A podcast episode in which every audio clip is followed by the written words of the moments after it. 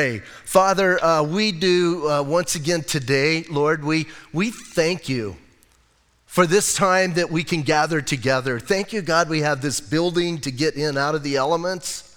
Lord, that we have the freedom in this nation to gather together without any kind of, of uh, uh, things coming against us or, or any reprisals coming, Lord, that we can come, we can worship you, we can adore you, we can be built up. So I pray that as we're in your word, that God, it would strengthen us.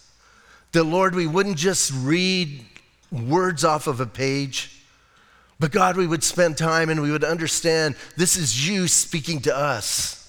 And Lord, let us hide these things in our heart, especially I think at today, kind of going through some, some dates and different things. Sometimes that, that gets a little bit kind of like, what does that have to do with anything? But Lord, I pray we'd hide it in our heart and we would know and understand that our God's involved in our world. So bless this time, I pray, and Lord, use it in a mighty, mighty way. And we ask this in Jesus' name.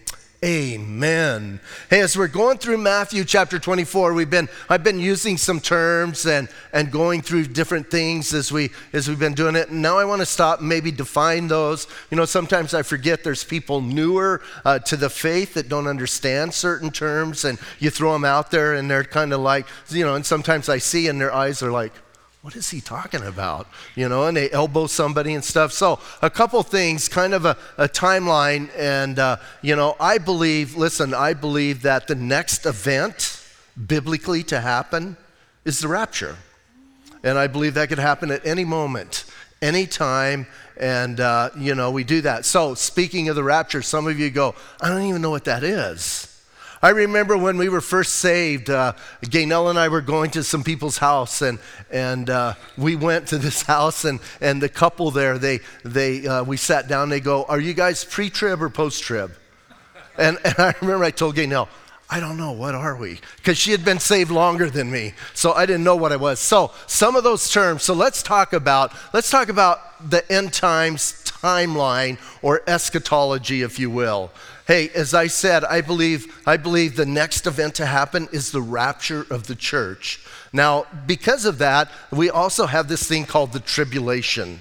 And I want to explain that a little bit. Daniel chapter 7, we, we are Daniel chapter 9, and the 70 weeks of Daniel. 69 of those have happened. It said 69 weeks, then the Messiah will be cut off. And the last week, meaning seven year period, that last seven year period is still to come and it's appointed for Daniel's people and Daniel's city. Don't forget that because that's important. So that's what we call the tribulation a 70, a 70, a seven year period that God is going to once again work through Israel to restore Israel, to use Israel as an example to the world, and to judge the world. So there's a seven year period. Now, we believe, or I believe, that we will be raptured before that. And by being raptured, I mean we're going to be taken up out of here. We will just be sucked up, if you will, and, and, and taken out. Now, some people, hey, and I'm, uh, so I'm a pre tribber is what they call. I believe the rapture is going to happen before the tribulation. Now, there are some people who are very strong and believe the rapture is going to happen at the end of the tribulation, post tribbers, and, and they believe it's going to take place then. I have a couple issues with that. I was a post tribber for a long time, and uh, you know, I have a couple issues. I brought them up already. One of them is post tribbers are looking for the Antichrist, not the Christ. And they're always trying to figure out who he is. And I let you guys know last week it's Clint Eastwood. We've all got that down and figured that out. So we know that. And you have to, you have to do a little bit of research to find out why it's Clint Eastwood. But, uh, you know, so hey, but post tribbers believe it's going to happen then. My main problem with that has to do with the marriage supper of the Lamb. The marriage supper of the Lamb is happening during the tribulation. So if you're a post tribber, it's like a McDonald's drive through meal, you know, because a post tribber, you're going to go up and come right back with him. And I don't want no Big Mac for the marriage supper of the Lamb. Like I'm planning on sitting down and enjoying and, and being with him. So I am not a post tribber. I understand those who are. And here's the good thing God's not going to take us according to what we believe. I always tell post tribbers, you're going to be so shocked when I'm right and you're wrong. You know, but he'll take you anyway. He's not going to leave you. And so those are the two main views. Then for a while, there was this thing called mid trib. If you remember a couple weeks ago when we were studying, we said after three and a half years, and we'll talk about that in a minute, the, the Antichrist is going to break the covenant he made with Israel, which is what's going to trigger the whole tribulation. He's going to break that, and then it's going to get really, really nasty, and it's going to get intense with satanic forces coming and God bringing his judgment, and it's going to get heavy. So a lot of people said that's when it's going to happen before, and, and that, that view's kind of waned. And there's another view, though, that's sort of taken its place called the pre wrath rapture. There's a gentleman, Marv Rosenthal, has written extensively about it, and, and uh, you know, I respect him. I read him when he was a pre-tribber, and I've read his book on the pre-wrath rapture, and we've been getting a lot of emails. That's kind of resurfaced again. We get emails and, and comments on our Facebook page. If you go on our Facebook page, there's someone that keeps going on there and commenting and saying how foolish we are, that here's how it's going to happen, and they have it laid out. So Marv believes that there's a time where, where God's wrath is being poured out uh, during the tribulation. I tend to agree with him. It's called in the very beginning. Because if you look at that seven year period, the very first seal is the beginning of God's wrath being poured out because Jesus is the one opening the seals and Jesus is the one doing that. So that's my problem with that view. So you can, you can choose those, you can study, you can be whatever you want to be. It's, you know, it's okay. If you want to be wrong, you can choose one of the other two views or you can be a pre tribber and, and, and have that confidence. The reason I'm a strong pre tribber is for this reason. If you're a pre trib person, you believe that the rapture could happen at any minute, and you should live your life that way. I think it could happen. I, I, I listen, I, I, I joke around, but I am serious. I always pray that Jesus will come when I'm in the pulpit because I'm usually not sinning when I'm in the pulpit. And you know, it's kind of a, I, I don't know about you guys. Do you want to get raptured if you're in the middle of some sin? Man, that would stink, wouldn't it? Like you're in the middle of some sin and, oh, Jesus, I didn't expect you right now, you know. It's like, it's like, whoa, you know, you got to deal with that whole thing. Or, or you know, uh, sometimes you're having a discussion with your spouse kind of a loud one. You don't want to get raptured right then, man. And you know, you're up there and here's this cloud going on, and people are asking Jesus, who's that? Oh, it's those two. They're having a little discussion over there. Just leave them alone.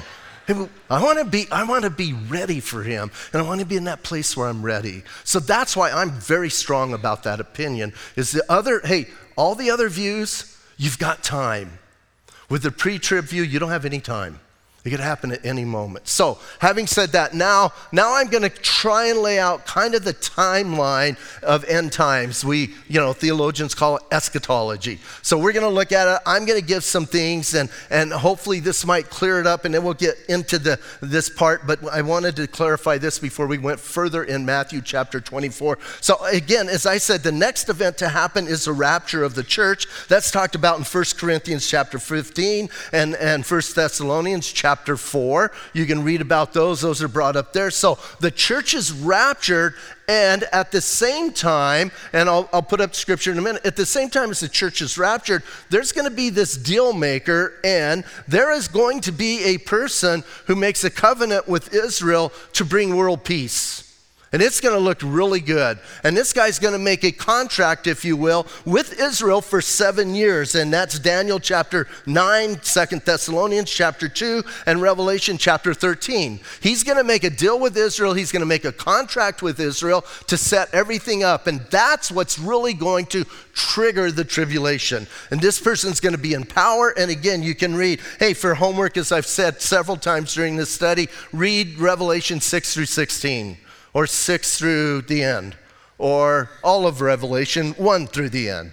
And if you read 6 through 16, do it at night in your backyard with the lights out because it's always more exciting that way. And it makes you more ready for the rapture, too, as you read it that way. So listen, he makes this deal. After three and a half years, he breaks the deal with Israel. He breaks the covenant with Israel. And. Uh, moves into Jerusalem and sets up his image in the temple and makes himself as though he's God. And again, some of these passages Matthew 24, Zechariah 12, Revelation uh, 13 and 19. Hey, you can read these and get the idea. He sets himself up as God. That's the abomination that causes desolation. Then things ramp up a little bit, so to speak, as far as the devastation that happens. But uh, hey, up to that point, people go, hey, it wasn't bad. Really? Up to that point, there's I, I did the calculations a couple years ago in my head. I'm thinking there's like 1.5 billion people that die in the first half of the tribulation.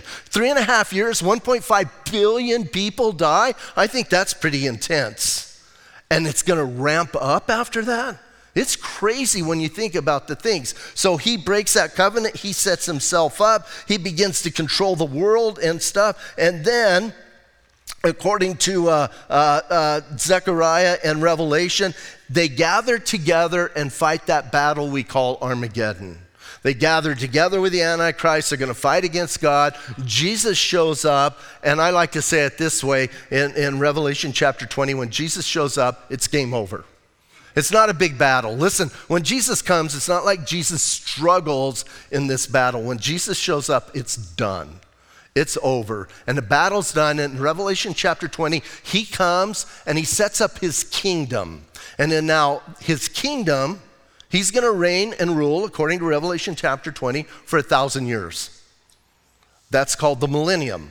So now, listen, now you have some more theological uh, principles or theological ideas to deal with. Uh, when we talk about the millennium, there are people who are premillennial who believe that Jesus will come back at the beginning of the millennium. And then there are those who believe uh, post-millennial and he comes back at the end of the millennium. And then you have a big group of people, mostly reformed people, Calvinist type people, who are amillennial. They don't believe, they don't even believe the millennial's the millennial. It's just all uh, allegorized and they spiritualize all of it. So you have those. We, again, me, I shouldn't say we, I'm premillennial. I believe Jesus is coming back at the at the beginning.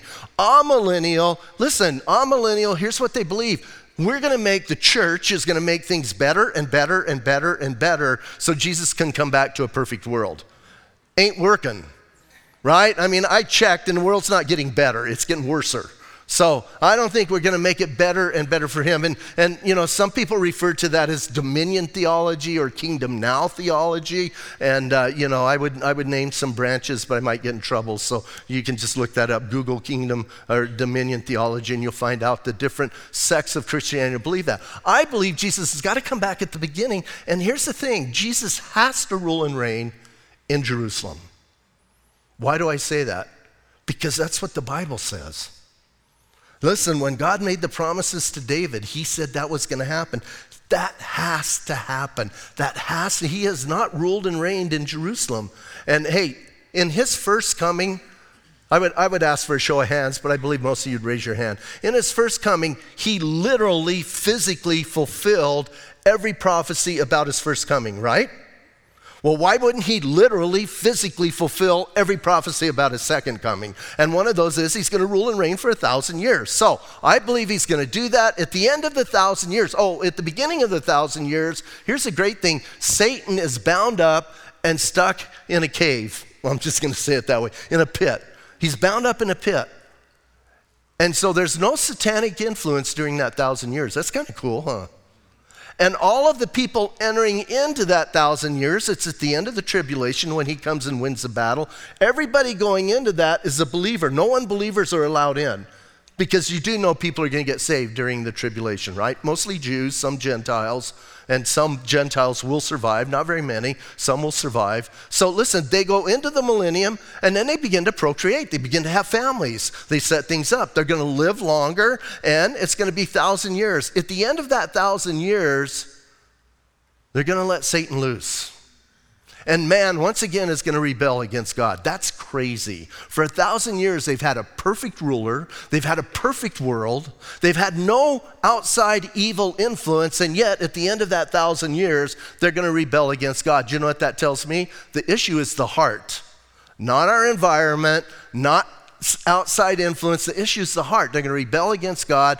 Jesus is going to squash that real quick, and then there's going to be a new heaven and a new earth. So there we are, right? So some of you can wake back up because you went to sleep during that, because you didn't care, or you've heard it before. So come back now. So that's letting, getting us all kind of into the quote eschatology, and it has to do some of what we're looking at here today. So Jesus, if you remember, he's told them about everything that's going to happen, the abomination that causes desolation, desolation. You guys run, you guys hide, you get out of town, you get out of here, and we've talked about that. Then he says, Hey, do not believe if they say the Christ is here or the Christ is there. For when the Son of Man comes, he's going to come like lightning flashing from the east to the west, right? He laid all of that out. Now look at verse 29, and it says, Immediately, you might underline that.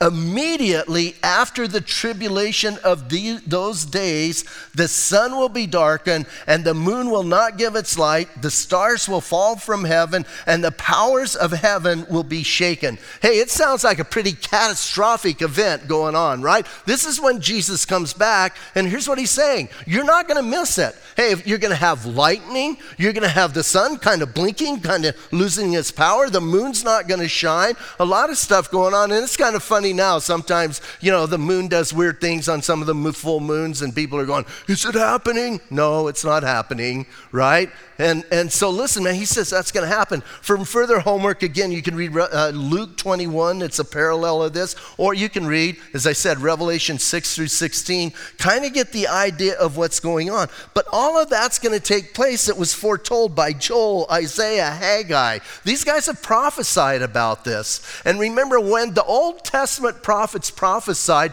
they would prophesy about the first coming, take a breath, go right into the second coming, and it was hard to tell which one are they talking about and tell our time frame, and we have things to see. And then sometimes they would talk about the second coming of the second coming, and I'll talk about that in a minute. Because Jesus is going to come for his church, and then he's going to come back to the world and, and stuff. So, as we say that, these guys prophesied about it, they laid it out. Jesus said, Hey, this is what's going to happen. Verse 30 says, Then the sign of the Son of Man will appear in heaven, and then all the tribes of the earth shall mourn, and they shall see the Son of Man coming on the clouds of heaven with power and great glory. Greg Laurie likes to say with power and Greg Laurie. But it's not with Greg Laurie, it's with great glory he's coming. And some of you don't get that, and that's okay. Some of you do. And, uh, you know, I always crack up because if you ever hear him read that, he goes, He's going to come with power and Greg Laurie. And I'm going, That's not what it says. Although he will come with Greg Laurie because we're all going to come back with him, right? But listen, man, he says, he says, hey, the Son of Man is going to come. All the tribes of the earth will mourn. The tribes of the earth are gonna, are gonna look at the one whom they've pierced. And, and again, a couple passages, Revelation 16, and men were scorched with great heat and they blasphemed the name of God. And Zechariah says, I'll pour out on the house of David, on the inhabitants of Jerusalem, the spirit of grace and supplication. Then they will look on me whom they've pierced. And again, some, those are some of the scriptures I told you to look at. So, hey, it's going to make an impact, and he's going to come in clouds. Here's what I kind of like. For homework, you can check out these. Acts, Acts 1. I love in Acts 1. Remember in Acts 1, Jesus leaves? And remember what the disciples are doing? Where'd he go? They're like a little freaked out, right? And remember what the angel says to them? Hey guys, what are you doing? Why are you looking? And he goes, You need to know something. The same way that he went up, he's going to come back in the clouds, right? Acts chapter 1. He's going to come back that way. It's not going to be different. In Revelation chapter 1 says the same thing. He's going to come in the clouds. And what amazes me in Acts chapter 1, just read Acts chapter 1 for homework is what we're doing. What are we doing here? Do if you remember back in chapter or uh, verse 3, it said the disciples asked these questions. When will these things be? What will be the sign of your coming and of the end of the age? Jesus is answering that. What will be the sign of your coming? He says, Hey, the sign of my coming, here's what I like. The sign of my coming is my coming. Don't you like that? You want the sign of my coming? It's when I come. That will be the sign of my coming. And because it's going to be obvious. And then he says this and in, verse 31 and he will send his angels with a great sound of trumpet, and they will gather together his elect from the four winds, uh, uh, from uh, one end of heaven to the other. So they're going to come, they're going to gather the elect. Now, I believe the elect here is talking about Israel, not the church. I don't believe the church is going to be at the end of the tribulation. There will be tribulation saints, but not the church. The church, we're going to be having a married supper of the Lamb. We're going to be hanging out, having a feast with Jesus while this is going on. Some people go, You mean we're not going to watch the tribulation? You want to? Like, I don't want to watch that. I would much rather be eating with Jesus and enjoying the, the married supper of the Lamb. So he's going to gather them, and then, verse 32, he gives them a parable to help them understand. Look at, he says, now learn, this, learn this parable from the fig tree. When its branches has, has, when its branch has already become tender and puts forth leaves, you know that summer is near. Now, I'm a simple guy. I'm not a brainiac. I'm not a scholar. And I read that and I think it's kind of plain. I read that and here's what, here's what I get. When the branches of a fig tree gets tender and it puts on its leaves, I know summer's coming. I mean, don't you read that? I mean, do most of you read that and get it that way? Oh, there's those who make this so complicated and so complex, you need the special decoder ring to figure out what Jesus. Listen, Jesus is not giving an allegory, he's giving an analogy. And well, look at the next verse, and we'll talk about this for a minute. He says, So you also, verse 33, when you see all these things, you will know that it is near and at the door. Here's what he's saying just like when you look at a fig tree and you know that it's summertime, so when you see all these things, what's all these things? From verse 4 all the way to verse 28. When you see all those things, here's what you're going to know Jesus is coming real soon. Like he's probably almost halfway here. When you see all these things, so all he's saying is look at a fig tree, and hey, Jews are very familiar with fig trees, even today. Now, if you look at my fig tree, you won't know summer's coming because it's a dork. I told Gaynell, we need to just pull that thing up. And now she's trying to restore it. Usually I'm the one trying to fix it. No, honey, I think it's going to make it. I said, okay, I'm ready. I'm done. So my fig trees don't tell you this, but normal fig trees tell you that's what's happening. And Jesus says, just like we know, listen, just like we know from nature, and we know certain things are going to happen, so when you see these things, you know what's going to happen. You don't have to guess, you don't have to wonder. And I think that's pretty simple. Well, the next verse is what throws people off. And then in verse uh, 34, he says this Assuredly, I say to you, this generation will by no means pass away till all these things take place. Now, again, I'm a simple guy. I think that could be understood pretty simply. Oh, but they make it so complicated because he brought up the fig tree. You see, Jesus brought up a fig tree. And so, again, the people who love to spiritualize things and complicate things, by the way, when somebody really complicates the Bible for you, be careful. God wrote the New Testament in what we call Koine Greek, which was the modern or the, the common language, not classical Greek that the, you know, that the scholars used. He used everyday language when it was written. God wants us to understand the word. He's not making it complex. He's not making us get a decoder. Well, we kind of have to have a decoder ring. Here's your decoder ring it's the Holy Spirit living in you. You have to have that to understand the spiritual things. I get that. But man, they make it complicated. So, so, you know, I read one guy page after page after page, and he says, You have to understand the fig tree in verse 32 stands for Israel. And the tender part and the budding, understand, you need to understand, happened in 1948 when Israel became a nation and it began to bud. And, and so that's what Jesus is referring to. And when he says, This generation will not pass away, he's talking about the generation that was there in 1948 is not going to pass away until Jesus comes. There's a few complications with that. You know, I mean, it, it was kind of good like pre 80, pre 1980. It's kind of fun to look at that. But now, hey, we're way past 1980, right? Someone nudge. Some of you are looking at me like, really? Yeah, we're, we're in the year like 2019. So, hey, so they would do that. And then they would say, okay, when, when Israel became a nation, and budded, then that generation will not pass away until Jesus comes back. Well, if you do a 40 year generation, that happened in 1988. Now you know why the guy wrote the book, 88 Reasons Why Jesus is Coming in 88, right? And so, hey, that didn't happen. So that didn't work out. So then they go, oh, wait, wait, wait, wait, wait, wait. I always love it when they do this. Wait, it wasn't when they became a nation. It was in 1967 when they took control of Jerusalem and that green line was no longer in Jerusalem and they got control of the city. And therefore it was 1967. Well, that was good until 2007, 40 years, right? With 67 makes, makes it 2007. Well, 2007 came and went. So then they did, then it gets, now here's where it gets complicated. Got to put on your thinking caps, okay?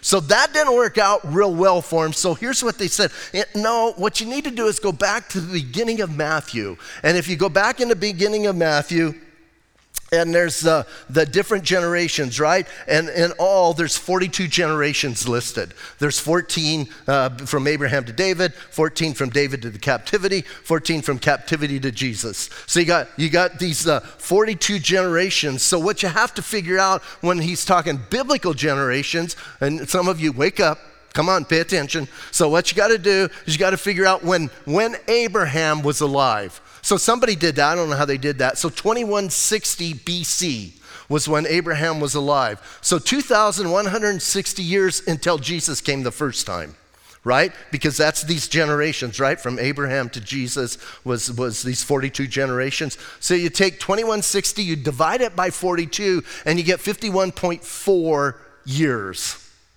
So if you do 51.4 years and you add that to 1948, it doesn't quite work out for everybody because that means he came in 1999.4. Well, that didn't work. So, hey, people were excited till last year because if you do it to the 1967 number, you come up with 2018.4. So then, since that didn't work out, is this getting complicated? Isn't it easier just to believe the Bible? So listen now, since that didn't work out, he said, No, you guys don't understand. You don't get it. A g- biblical generation is 100 years. Now, I don't, and someone just pulled that up. So, for those of you who are younger, let us know what happens in 2048. I don't think I'm going to be here in 2048, but some of you younger people, you'll be here, you know, and, and kind of let us know if he comes on that date or if it's even further and it's 2067. You know, we got some time to wait. And I, here's what I think why do you do all of that? Well, part of it is this reason. When he says this generation, is he talking to that generation he's speaking to? Well, it can't be that because all these things didn't happen.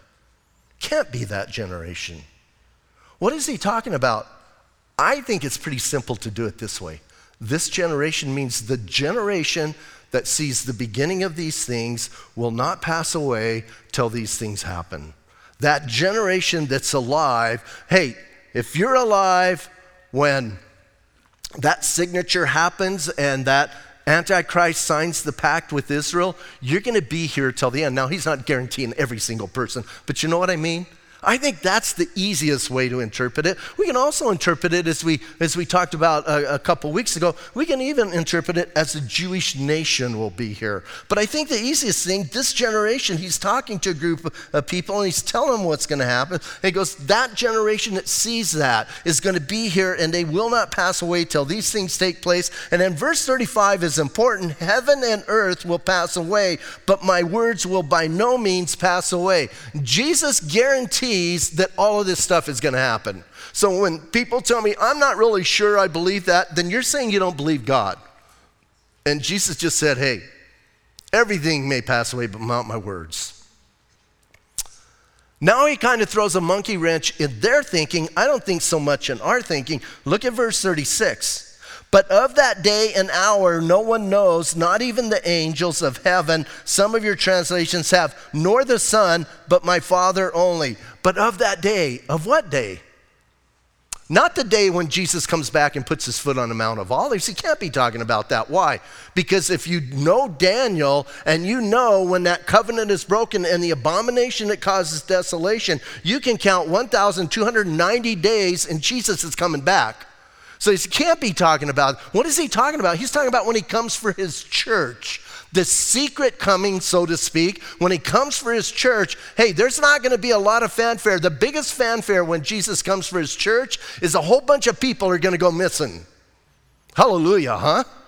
Some of you aren't too excited. Come on. It's going to be great. He's going to suck us up out of here. I think I told you, and, and uh, it's a part of the New Age movement in Bisbee. Some of the people there I know, they, they've already figured out a, a plan for that. Hey, when the church gets raptured, here's their answer Mother Earth got so sick of us Christians, she puked us off. and I'm thinking, I don't care what you call it. We're out of here, right? So, hey, we're going to get, and no one knows that day or hour. No one can predict that. No one can tell us when that's happened. It cracks me up whenever anybody does one, of, you know, Jesus is going to come get his church on this day. I secretly inside think, I hope they're right. But I also know you can't predict that day or hour. It's kind of funny. Don Stewart, a friend, he's come here a few times. Don Stewart says anytime someone sets a date, he knows Jesus is definitely not coming on that date because he says nobody knows the day or hour. So listen, nobody knows. He lays that out and gives that. And then he says this But as the days of Noah were, so also will be uh, so also will the coming of the son of man be for as in the days before Underline that before the flood, they were eating and drinking, marrying and given in marriage until the day that Noah entered the ark and did not know until the flood came and took them all away. So also will the coming of the Son of Man be. Before the flood, before the tribulation, the Son of Man is going to come and take his church. And just like, hey, trust me, people during the tribulation, they're going to be a little bit dense, but they're not going to be ignoring what's going on. 1.5 billion people die. That's going to get some attention. People are going to be understanding. But hey, up until that time, people are going to be eating and drinking, marrying and giving in marriage. They're going to be acting like nothing's wrong, just like they were in the days of Noah. Noah's there building the ship, right? You can check out, you can check out these uh, uh, 2 Timothy, Second Thessalonians, Second Peter, uh, Revelation about all of this. And, and you know what, what, what, what amazes me is, is Noah, 120 years he was working on that boat. Think about that. And people would come by and go, dude, what are you building in your garage? Building a boat? What's a boat? Oh, you're going to wish you knew what a boat was, man, in a little while. Let me tell you, man, a flood is coming. What's a flood? Hey, it had never rained, it hadn't flooded. And Noah's trying to tell him, and people are going, man, what a crackpot. Why did I have to buy the house next door to Noah? Why did I have to be here? You got this crazy man building this thing, and, and he's a Looney Tune, and now I'm next to him, and he's doing these things, and nobody believed him, and people are eating and drinking. Hey, today, today, I challenge you guys just go out on the street, unbelievers, and start talking about the rapture. They're probably going to get you a reservation in a certain hospital. Say, we got to put you away and get you out of here. People were eating and drinking. They were carrying on as usual, business as usual. Now, some people say they were getting, you know, they were getting corrupt, and that's what Timothy and, and Thessalonians talk about. People are getting corrupt. Yeah, I, I, I see that. They're getting corrupt, but they're not looking, they're not looking for anything to happen. And so he says, hey, just like that, that's going to, you know, take place, just like in Noah. And then verse 40 says, then two men will be in the field, one will be taken and the other left. Two women will be grinding at the mill, one will be taken and the other left. Watch therefore, listen, watch therefore, for you do not know at what hour your Lord is coming. Pay attention. Now, verses 40 and 41, some people say, I, I believe it's talking about the rapture. I believe people are going to be side by side, and you might be right beside somebody, and you're, you're going to be taken and they're not, or they're going to be taken and you're not, depending on, you know, if you're saved or not. And I believe, listen, I believe that's what he's talking about. Other people say, no, he's talking about people taken away to judgment. And that could be, but I, I lean more towards that. Hey, there was a great song way, way back. There was a, there was a guy, early, early, early, early contemporary Christian music. Actually, the, uh, the father of contemporary Christian music. Guy named Larry Norman. I love Larry Norman. What a crackpot. This guy had long, long hair and a squeaky voice, and his songs were goofy most of the time. But hey, he's a guy who, hey, brought contemporary music to the church. And Larry Norman has this song. Check it out, YouTube this, man. I wish we'd all been ready. I love that song. And don't, don't let anybody else sing it to you. Make sure you get Larry. Because other people don't do it, do it justice because they got to have that squeaky voice and stuff going on. Pastor Rob disagrees with me. He goes, Man, I hate Larry Norman's voice. And I said, Well, you know, you're wrong. Like Larry Norman's one of my heroes, and, and so Pastor Rob may do that when we close. I was teasing him and say, but I said you got to kind of squeak like Larry. But anyway, hey, I wish we'd all been. One's going to be taken, one's going to be left. And he says, "Be." Here's the thing: Watch therefore, for you do not know. Here's what he's saying: Are you ready? Are you ready right now? Are you ready for Jesus to come back at this moment? Because that's where we need to be. Then he gives the analogy again. He says, But know this, that if a master of the house had known, in verse 43, had known what hour the thief would come, he would have uh, watched and not allowed his house to be broken into. Therefore, you also be ready, for the Son of Man is coming in an hour you do not know. Not too many people who are robbing your house call you up and say, Hey, does 12 work for you? It works good for me. They don't do that, do they? Because you know you would be there, right? It doesn't, and it's like, well, duh, but Jesus is like trying to explain. You would be ready for that. But here's what Jesus said I'm coming back. Get ready. When are you coming? Just be ready. Just be ready. And then he, he, he tells us again about faithfulness, verse 45. Who then is a faithful and wise servant whom his master made ruler over his household to give them food in due season? Blessed is that servant whom his master, when he comes, will find so doing. Assuredly, I say to you, he will make him ruler over all his goods. Hey, are you, are you busy about the Lord's work right now? Because he's going to show up. Are you busy with the gifts and the talents he's given you? And that doesn't mean, listen, that doesn't always mean you're going to be doing something publicly or something big. Hey, if God has called you to whatever God has called you to, you need to be doing that. Now, I think this personally, I take this personal for pastors. Us pastors, we're supposed to feed people. We're supposed to feed people, make sure they're nourished, make sure they're ready, and do that. And I take that very serious. That's why I teach the Bible and not, you know, Pat Lazovich stuff. And some of you are going, dude, you did some of it today. You're talking about a pre trib thing. That's okay. Chill out. You'll be fine.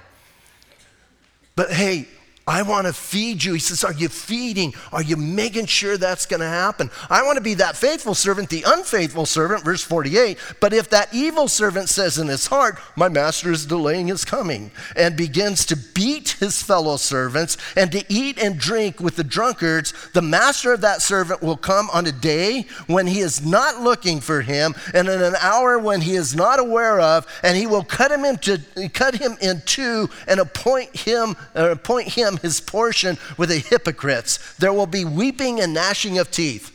Wow, that doesn't sound good. I don't even like verse 51. It sounds horrible because the reality of eternity without Christ is horrible. And he's saying, Man, are you going to be on which side are you going to be on? You can be on one side or the other. You have a choice today. You're either going to be with Jesus or without Jesus. It's that simple. And we need to understand that. And he says, Judgment is coming. When Jesus comes the second time, he's coming as a judge. And it has been well said that the greatest lie, I think, to humanity, but maybe especially to the church, isn't that there is no God. That's not a big deal. And it isn't even there is no hell.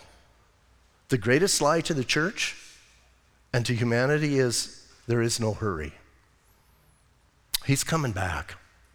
And he can come back at any moment. He could come back today before we all get home. And we need to know that. Are you ready? Are you ready right now? If you saw him right now, would you hear, Well done, good and faithful servant? Or would you hear, Man, what were you doing to my people? How come you were doing that? And I don't want to face that, and I don't think any of us do. It's not going to be, you're not going to be judged for your sin if you're in Christ. Your sin's taken care of, but you will be judged for what you do with what He's given you. Are you using it? Are you busy with it? That's the question. So let's get back to the bottom, bottom, bottom line. Are you ready?